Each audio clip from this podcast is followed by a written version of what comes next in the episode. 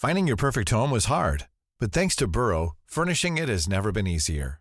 Burrow's easy to assemble modular sofas and sectionals are made from premium, durable materials, including stain and scratch resistant fabrics. So they're not just comfortable and stylish, they're built to last. Plus, every single Burrow order ships free right to your door. Right now, get 15% off your first order at burrow.com slash ACAST. That's 15% off at burrow.com slash ACAST. Ryan Reynolds here from Mint Mobile. With the price of just about everything going up during inflation, we thought we'd bring our prices down. So to help us, we brought in a reverse auctioneer, which is apparently a thing. Mint Mobile unlimited premium wireless. Ready to get 30, 30, bit to get 30, bit to get 20, 20, 20, bit to get 20, 20, bit to get 15, 15, 15, 15 just 15 bucks a month. So, Give it a try at mintmobile.com slash switch. $45 upfront for three months plus taxes and fees. Promo rate for new customers for limited time. Unlimited more than 40 gigabytes per month. Slows. Full terms at mintmobile.com. Hello, and welcome to the Books Podcast with me, Claire Armitstead. In this week's show, I'm talking to two authors who I greatly admire not only for their writing, but for the way they have plucked literary triumph from the jaws of journalistic adversity. Both were once newspaper hacks like me, you see, and I hope neither will mind me pointing out that they were both nudged towards books by the attritions of a shrinking newspaper industry, losing jobs in which they were happy and apparently very successful.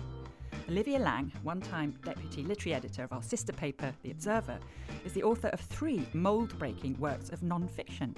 But not content with charting the length of the river in which Virginia Woolf drowned herself, or tracking the lives of literature's most famous alcoholics, or exploring the role of loneliness in creativity, she has now written one of the most distinctive novels of the year, a small and piquant work of autofiction. Crudo, one reviewer wrote, is a hot, hot book. Christina Patterson, one time columnist for the Independent newspaper, has gone down a different route with her first book, The Art of Not Falling Apart. It's a smart improvisation on the theme of self help literature, using her own somewhat disaster strewn life as a stepping stone to resilience and wisdom. Welcome to both of you.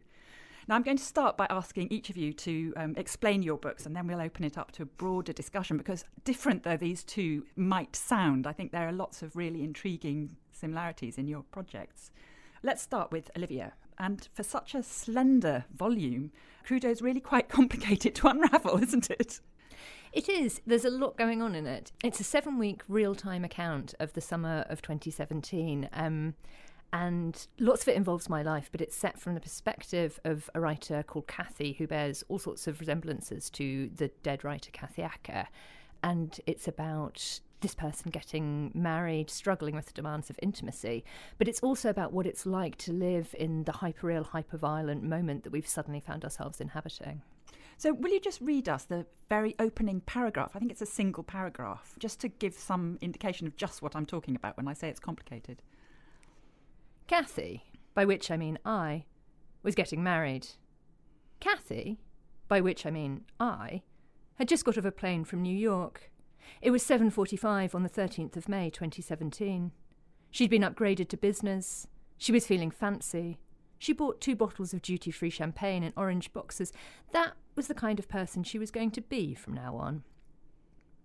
Kathy was met at the airport by the man she was living with, soon to become the man she was going to marry, soon, presumably, to become the man she had married, and so on till death. In the car, the man told her that he had eaten dinner with the man she, Kathy, was sleeping with, along with a woman they both knew. They had also been drinking champagne, he told her. They laughed a lot. Kathy stopped speaking.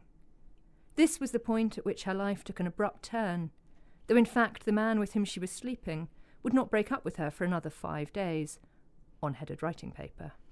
He didn't think two writers should be together. Kathy had written several books Great Expectations, Blood and Guts in High School. I expect you've heard of them. The man with whom she was sleeping had not written any books. Kathy was angry. I mean, I. I was angry. And then I got married. So there's a provocation in the first three lines because um, by 13th of May 2017, as you pointed out, Kathy Acker had been dead for 20 years. So just tell us who this Kathy Acker is and why you're so interested in her. Kathy Acker is the most spectacular writer, um, and I, I worry that she's been remembered more, if if for anything, for her appearance, which was very gripping from the off. She wore Punk- a punky, punky. Vivienne Westwood, lots of piercings, lots of tattoos, shaved hair. And in a way, that's problematic because I think that sort of disguised how incredibly exciting, radical, and of the moment her books are. They plagiarize wildly, they steal things like Don Quixote and Dickens, but they're very much addressed to a moment like ours. They're about abortion, they're about terrorism, they're about hyperviolence. And I find her such an exciting, interesting writer, and because she's such a spectacular thief, I thought perhaps I would just steal some of her biography and put it to my own ends. So thievery is one of the themes of this book, isn't mm. it? Yeah, it's about it's about stealing, but it's also about appropriating and reassembling. And I think we're in a cultural moment that's so much about an absence of stable identity, where there's an impossibility of having a solid individual self, that it seemed absurd to me to write a kind of book that gestures towards the realist novel. That that doesn't feel like where we are. And what I was trying to get at was what it's like to inhabit the fractured moment that we're in, where you look on Twitter to see what your friends are doing and you experience global holocaust, terrifying images of concentration camps. But there's also the issue of how you can disappear into writing, and you, she, you. Writing, she can be anyone. On the page, the I dissolves, becomes amorphous, proliferates wildly. And that's so much an Acker thing. So whenever my character Kathy writes, they write from Kathy Acker's book. So I sat there going through like a magpie, stealing lines and being amazed at how appropriate they were for stories about Trump or stories about Brexit. And I was fascinated by the way that she does that, that she would just steal somebody else's book but put it into the first person. So I wanted to steal elements of my life but put it into the Kathy Acker person and see what happened, really. It felt like a fun game to play. And it's also a meditation on biography, partly. So, so you say um, she was trying to remember the 1980s, particularly 1987. What did people know? What were they ignorant of?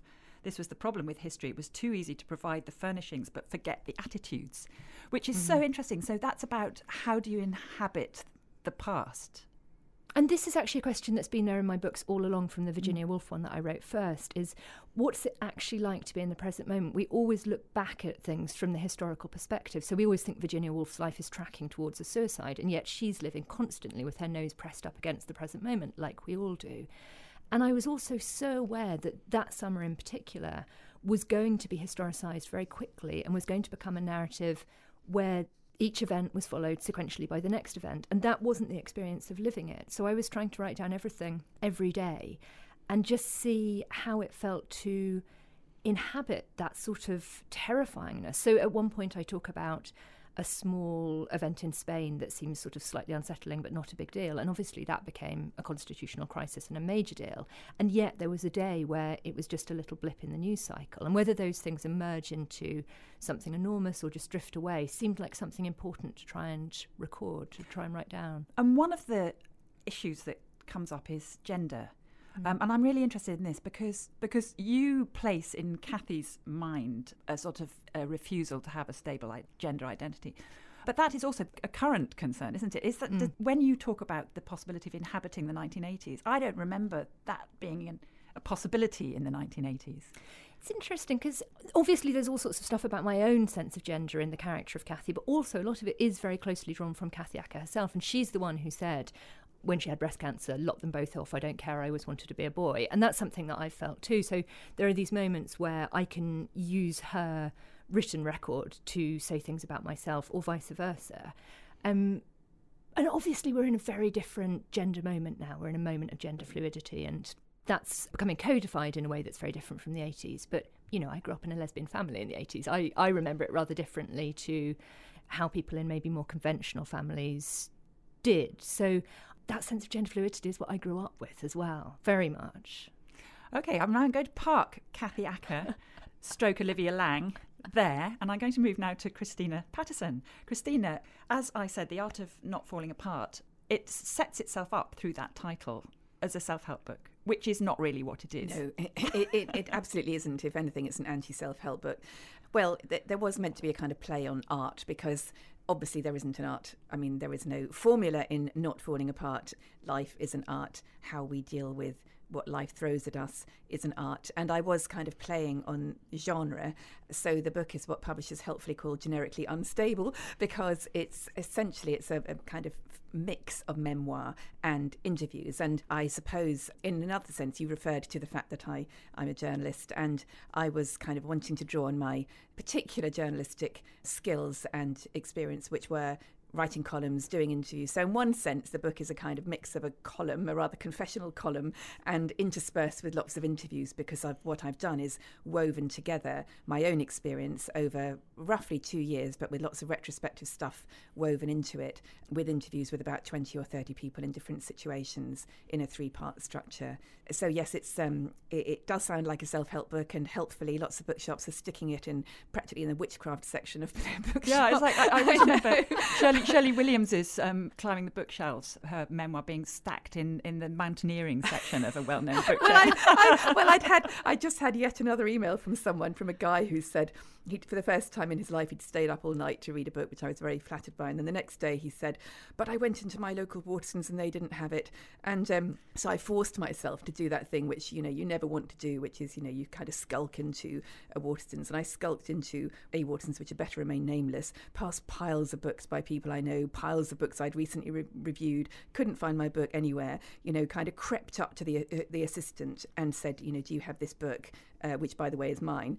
And she said, um, she looked it up and she said, Oh, we wouldn't stock a book like that. And I said, A book like what? And she said, Self development. And I thought, Oh, I didn't know I'd written a book about self development. So that was not one of the finer moments post publication. But, um, and I'm dying to read Olivia's book, really dying to read it. But part of this was absolutely about playing with genre. That was part of the idea of it, yeah. Your persona, should we say, the you in this book, since we're talking about yes. art, the artfulness of, yes. of self representation, is pretty damn accident prone. I mean, you've had a you have cancer. Your father dies. Your sister dies. Mm. You you lose your jobs job under horrible circumstances Mm. at just the wrong moment. Yes. um, is this a sort of ramping up No, of the horrors? No, no, no. I have to say that when we're talking about fictionalizing, I have done no fictionalizing of my life at all. From that point of view, I'm clearly a stolidly literal-minded person because the it's not a persona; it is absolutely me. And there's the odd interview where I have changed the odd detail, which I do say in the book, and and a few names have been changed. But it is, although the the genre is kind of playing with, you know, there is some art in the genre, and I hope some art in the writing and the form factually in terms of my life it is absolutely accurate and i mean obviously it's my life so it feels completely normal to me but if it seems accident prone to someone else then i just have to say i've had a rather accident prone life But it's not only your life, is it? The interviewees that you pick out have had really difficult times. I mean, one one of whom is Frieda Hughes, who you know, who's the as the daughter of Ted Hughes and Yes. Sylvia Plath, could hardly have had a more traumatic childhood in some ways. No, well, I mean, I, was incredibly pleased that she agreed to talk to me. And there was a, a moment talking to her when I had gooseflesh, actually, when she was telling me about how she actually remembered being in the car when Sylvia Plath had killed herself and she was in the car with these two adults and she didn't recognize her father Ted Hughes and she said for years she did she thought he wasn't her father for years she thought she was adopted and for me that was a kind of as a, obviously a poetry buff and somebody who used to run the poetry society a kind of incredible moment when you think oh my goodness I'm speaking to the daughter of one of the most famous poets of the 20th century, and she has just told me something I didn't know before. She certainly has had what you might call a very accident prone life.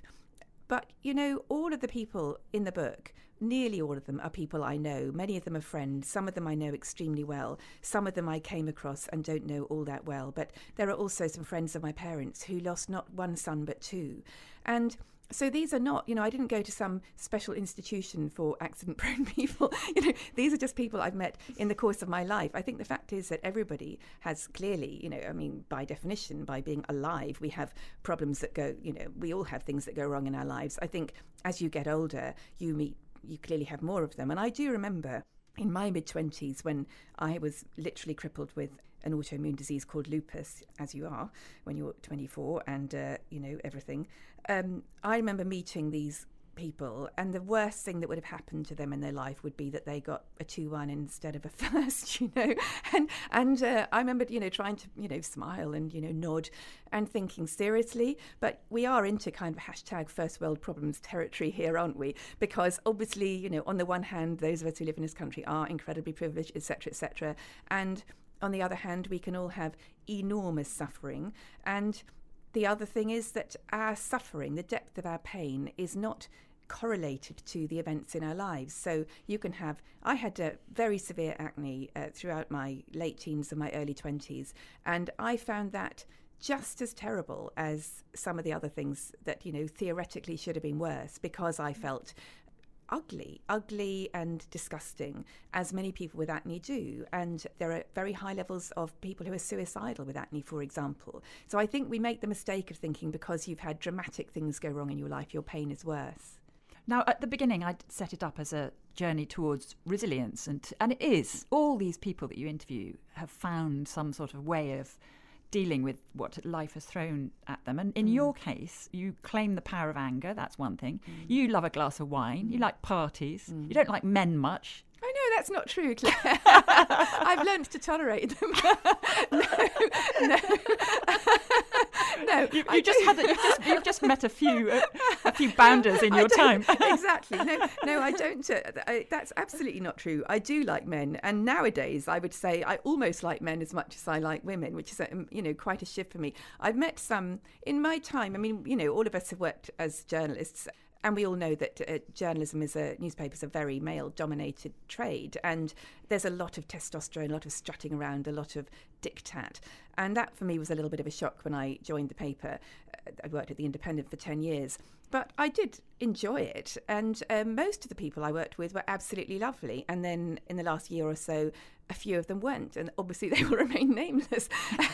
but you know, allegations, allegations, allegations, etc. But generally speaking, and I chose badly on the romantic front. Unfortunately, I had a tendency to be attracted to charming narcissists who, you know, didn't bear much relation to Mother Teresa, and that was a mistake. But there are lots of lovely blokes in the world, and I know lots of lovely blokes, and I enjoy the company of blokes. So it's absolutely not fair to say I don't like men. fair enough. Right. So now we're going to. I'm going to bring Livia back in on that point, which has nothing to do with your attitude to lovely blokes, Olivia. I can assure you. It's um, it's it's on the this issue of mixing genres. What do we call your your novel? It's auto fiction, biofiction. I invented biofiction this morning. Did you? yes. I invented it this morning. I was quite proud of that because I thought it isn't really. It is autofiction. It is biofiction. It is fiction. biography, perhaps. It's not that fictionalized. I mean, it's it's a complex net of things, as all my books are, and.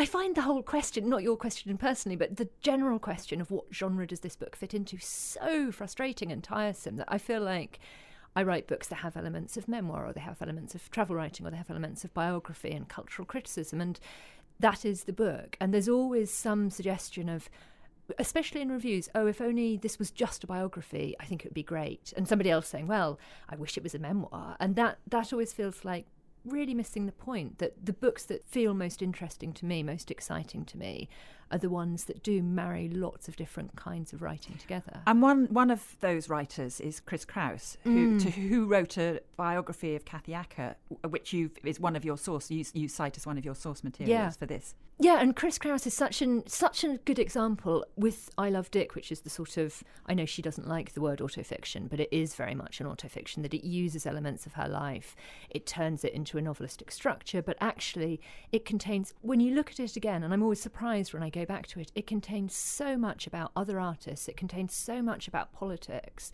There are huge sort of extended riffs about war and violence in Latin America that you absolutely forget are there because you're sort of so bewitched by the story of her stalking poor old Dick. That that sort of layering and mixing together makes a book feel alive to me in a way that reading a realist novel or indeed a biography I'd find quite frustrating. In this week's Extra Books podcast, we're treating you to a reading by Bill Nighy of the Moomin short story The Invisible Child by Tove Jansson in association with Oxfam. Here's a little extract. The bell came tinkling downstairs, one step at a time, with a small pause between each step. Moomin Troll had waited for it all morning. But the silver bell wasn't the exciting thing, that was the pause. Ninny's paws were coming down the steps. They were very small, with anxiously bunched toes. Nothing else of Ninny was visible. It was very odd. Moomin Troll drew back behind the porcelain stove and stared bewitchedly at the paws that passed him on their way to the veranda. Now she served herself some tea. The cup was raised in the air and sank back again. She ate some bread and butter and marmalade. Then the cup and saucer drifted away to the kitchen, were washed and put away in the closet. You see, Ninny was a very orderly little child. To hear the full story, go to theguardian.com forward slash podcasts. Finding your perfect home was hard, but thanks to Burrow, furnishing it has never been easier. Burrow's easy to assemble modular sofas and sectionals are made from premium, durable materials, including stain and scratch resistant fabrics. So they're not just comfortable and stylish, they're built to last. Plus, every single Burrow order ships free right to your door. Right now, get 15% off your first order at burrow.com slash ACAST. That's 15% off at burrow.com slash ACAST. Now, you wrote this novel quite quickly, didn't you? You didn't expect. Am I, am I right wasn't in writing a novel. You I was, didn't intend to. No, I mean, I was writing a non-fiction book about violence and bodies, and I've been trying to write it for quite a long time. And I was aware that I was struggling, and part of why I was struggling was because the news cycle was changing so fast, the conditions that I was trying to write about were changing so fast, that I felt like I couldn't find the stable point from which to report. That that's something that I need in a book is to sort of feel like I've got a grasp of the ground before I start surveying it. And I didn't. And so that sort of was building up a, a tension. And I was reading Chris Kraus's book about Kathy Acker and reading again about how Kathy appropriated. And something about those two things sort of came together. And I started thinking, well, what if I just write down everything that's happening, but from this Kathy perspective and see what happens? And immediately realised, okay, I've hit on a form that is allowing me to say what it feels like to live in this summer, which I don't know about you, but I spent it in anxiety, terror, despair, rage, fury as well as dealing with the sort of new marriage intimacy problems that I was simultaneously experiencing. So it was a form that let me deal with both of those things. And I I wasn't planning on publishing it, but I had two rules which were that I had to write at least once a day and I wasn't allowed to edit or even read back. So this is basically completely. I mean, it has had a couple of legal reads and a few edits, but basically it's still incredibly raw, hence the title Crudo. And it is just a very loyal document to what those seven weeks were like. And at the end, I finished it in Heathrow Airport and sent it to my agent and got on a flight thinking, well, that's that's that done. But I, I still wasn't thinking that it would become a book until. It's so interesting because it seems so composed. It's sort of, I, am in awe. it's not composed. it's very discombobulated. It's the record of a very discombobulated psyche. And now Christina is nodding furiously over there on that microphone. And you tell us a little bit about how you came to choose this particular form. I mean, I'm just very Yes. interested in why writers choose particular forms at particular times. Yes, it's such a hard question to answer because I it kind of since I left the Independent and uh, editors have said to me, "So how are you going to write this piece?" and I've thought, "Sorry, I never ever have planned structure of anything in advance." So things emerge and when i wrote i used to write I wrote a column twice a week for years and readers would say oh you know you took me on a journey and i didn't know where we were going to end and i thought well that's because i didn't know where we were going to end and i do think writers work in different ways some obviously I, crime uh, writers generally speaking i imagine have to plot very carefully that's not the way i work though i did I did try to come up with a structure before for this because when you go from writing maximum 4,000 word pieces to 100,000, obviously, you know, it helps to have a bit of planned structure. I suppose it really is a hard question to answer because it was a kind of unconscious.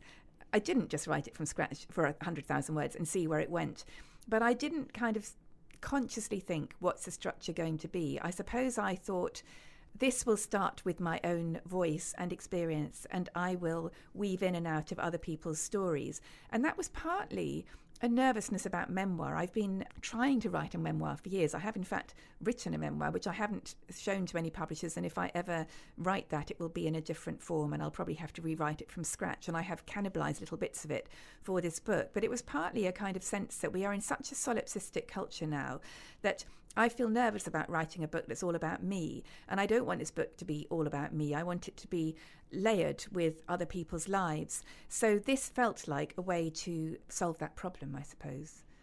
Is there an extent to which both of these books are like it, they're provocations in a way, aren't they? You, you, I mean, because we know that people always say, "Oh, it's women only write autobiographically. It's all domestic. It's minor." But I'm you're, rolling you're, my you're, eyes wildly. yeah, exactly. But you're flirting with that, aren't you? You're you're daring anybody to say that of these books.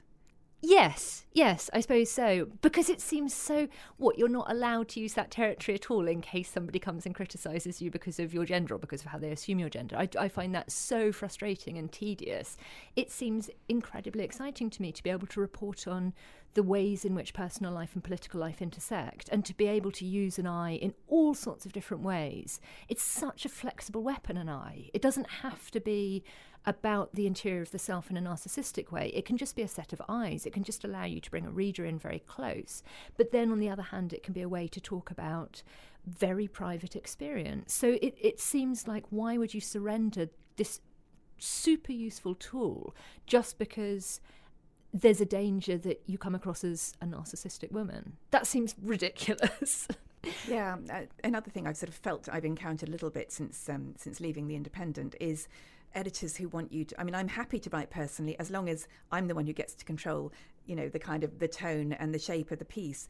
But this idea that if you're a woman over 45, then obviously you're a, a middle aged woman who wants to write, you know, confessional pieces about how hard it is to catch a man or whatever else it might be. And one of the themes of my book is about being single for most of my adult life. And, you know, people have referred to Bridget Jones, and that's fine up to a point. I think um, Helen Fielding did a very important and interesting thing with Bridget Jones in acknowledging a phenomenon of our times, which is, among other things, the mismatch between educated successful, high achieving women and the challenge of finding if you're looking for a male partner, a male partner who is not intimidated by that, that's a perfectly acceptable thing. But, you know, personally, I'm not very interested in the domestic. You know, I've never lived with someone, um, apart from with, you know, flatmates when I was young. I hate cooking. Um, I'm interested in yeah, I mean, obviously, I'm interested in lots of trivial stuff, but broadly, I'm interested in politics and ideas. And I bitterly resented, as a journalist, being thrust into the kind of soft territory and suddenly feeling that you're not allowed to write politics anymore. I've really felt that very strongly in the last five years. My book doesn't touch on politics. I mean, I hope that my next book might in some way if I get to write one and if someone will publish it, etc., etc. She says nervously, but I I really, really, really resent that sense that as a woman, you have to do the domestic stuff. And, you know, even I, have had a review in which I felt, in fact, it wasn't me, but a friend pointed out, she said, someone, this person is reviewing your life, your lifestyle. And, and I thought, yes, actually, that seems to me the case in this particular review. And I reserve the right not to have my lifestyle reviewed. You know, we are writers. I don't even see, I mean, this sounds like a ridiculous thing to say in the age of Me Too and possibly a naive thing to say, but I never really felt I looked at the world through a particularly gendered gaze because I didn't have children. I didn't have a husband. I didn't, you know, I stayed late at the office every night because that's what it seemed to me it took to do the job. Obviously, I was intensely aware that if you looked at the the women who were in high, at relatively senior levels on my newspaper, funnily enough, they were nearly all single without children. Clearly, that is a major problem. But did I go around thinking, oh, I'm being really discriminated against here because I'm a woman? I absolutely didn't. I was, you know, I've never. I don't know. I just I think I'm a person. and um, and the, I, people have said, someone said to me the other day, this is a, a book for, you know, for people who read Stylist. And, and I thought, really? A, I've never read Stylist. For women who read Stylist, I thought, A, I've never read Stylist, but, you know, that sounds interesting enough. And B, it's not for women, it's for human beings. Why do we have to keep banging on about people's gender all the time? So that makes me cross, actually. Yeah, and that what's interesting about these two books and why I had this brainwave of bringing you in together is actually they read brilliantly as a pair because they're, they're mm. doing very different things, but the, the intellectual project in some ways is is mm. similar. Well, I'm Um, absolutely dying to read We'll have to do a quick exchange. we'll have to do a quick exchange after this Yeah. podcast after you've- we've left this podcast. Exactly. Well, thank you very much both for coming in, and um, all I can say is I would urge anyone to read both the novel and the non-fiction self-help not book. I was speaking with Olivia Laing and Christina Patterson. Crudo is published by Picador, and The Art of Not Falling Apart is published by Atlantic Books. Both are out now. Next week, summer has definitely begun here in the United Kingdom, so it's time for our annual catch up on what you should read, what they want you to read, and what you actually are reading. Notepads at the ready, we'll have all the best books to accompany you on your holidays. And do please subscribe and review us on your favourite podcatchers. Join the discussion on Twitter or by leaving a comment on the podcast page at theguardian.com slash bookspodcast. As always, if you prefer to contact us directly, you can email us at bookspodcast at theguardian.com. But for now, from me, Claire Armitstead, and my producer, Susanna Tresilian, thanks for listening and goodbye.